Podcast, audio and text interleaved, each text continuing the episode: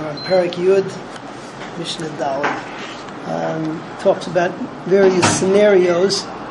a person uh, is allowed to reach from one rishus to another rishus, and uh, there's no problem of carrying. So the first case that the Mishnah talks about is where somebody has some kind of overhang coming out of his uh, out of his house, which is like say on a second floor, called a ziz. And over there, so he's allowed to move stuff around on the ziz. The ziz is either makom patur or it's joining to the rishus yachid. So there's no problem moving around things on this little ledge. On the other hand, though, if he's moving around uh, dishes or things that if they fall, so then um, it's going to crash. So then uh, you're not allowed to do that because we're afraid that uh, if, if, it falls down, so then you're going to come to carry stuff, and uh, that's that will be a problem. That's that's that's item number one in the Mishnah. Second thing that the Mishnah talks about is, let's say I'm standing in the Rosh Hashanah moving things in the Rosh Hashanah so uh, it's not a problem. Uh, similarly, Rosh Hashanah moving things in the Rosh Hashanah is also not a problem, but if you would move things in the Rosh Hashanah you're not allowed to move them Dalit Amis because then you'll be over on being Maver Dalit Amis in the Rosh Hashanah. So all of this is in uh, Dalit. Zish if you have this overhang outside a window, nosan alav and menu b'Shabbos. So you can put things on, take it down on Shabbos. I made adam b'rishus hayachid umetaltal b'rishus harabim. A person can stand in the rishus hayachid and move things in the rishus harabim. B'rishus harabim umetaltal b'rishus hayachid. Similarly, he can move Rosh Hashanah and move things around Rosh Hashanah.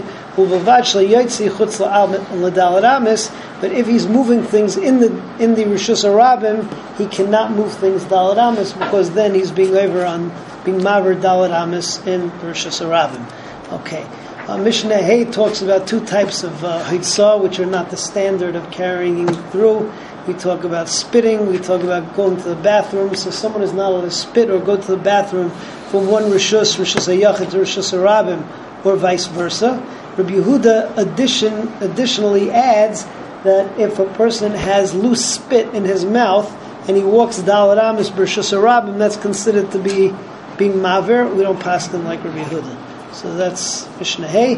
Lo yamoid adam b'rishus hayachid v'yashtin b'rishus harabim. So you can't stand b'rishus hayachid and go to the bathroom b'rishus harabim. B'rishus harabim yashtin b'rishus hayachid.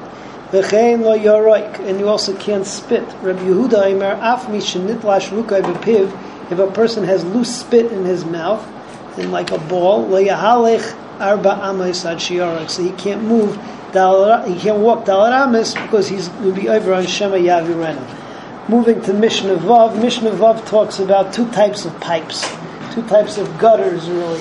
One is called a maschela. The maschela is uh, walk, goes alongside of the front of the house and it goes at an angle so that it catches all the rainwater that runs off the roof and then goes down. Now, since it's close to the uh, house, it has a din of Rosh Yachid. The other is called a tzinor, otherwise known as a pipe.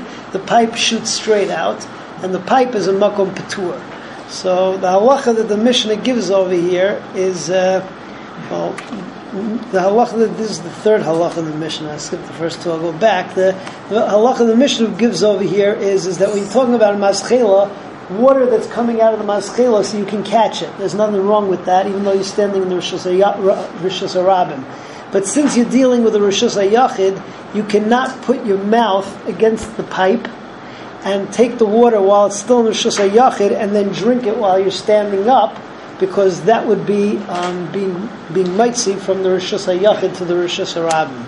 Right. Additionally, there's a halacha that you're not allowed to drink from one Rishus to the other unless you stick Rashi Verubai into that Rishus. So if you're Rishus HaRabim, you're not allowed to take a drink from Rishus HaYachid because we're afraid that you're going to be mitzi it unless Rashi Verubai are stuck into the Rishus HaYachid. And a similar case we give, Yayin Migitai, if you have a gas, a place where they press wine. So anything that's in the gas doesn't need to be micered. Let's say that you're on the borderline. So you're not allowed to drink wine from the gas while you're standing outside of it unless you put Rosh Aruba into the gas because otherwise we're afraid you're going to take it out and then you would need to meiser it. So let's see all this inside. Adam. Person cannot stand in the rishus hayachid v'yishte harabim and drink in the rishus harabim. B'rishus harabim v'yishte b'rishus hayachid. Nor can he stand in the rishus harabim and drink in the rishus hayachid. Elohim can't hichnes reish v'ruba l'makom shu unless he sticks his head and most of his body um, into the place where he's drinking. V'chein begas, the same thing is true when you're talking about uh, a wine press, where you can drink without taking meiser. So you can't uh, be standing outside and drink from the inside because we're afraid that you're going to take it out. A person is allowed to catch the water that comes out of this gutter, which is a rishus yachid, um, lower than ten tfachim. Um, even though lower than ten tfachim, you're in the rishus harabim, but you're just catching water, so no problem with that. Minat sinor, and from the sinor mikol makom shose, you can drink wherever you are because the sinor is a makom patur. However, the maschela you're allowed to catch the water, but you're not allowed to drink like out of a water fountain where your lips are pressed up against the maschela, because then what you're actually doing is taking the water out of Rishus HaYachid and into Rishus HaRabin. Everybody have a good night.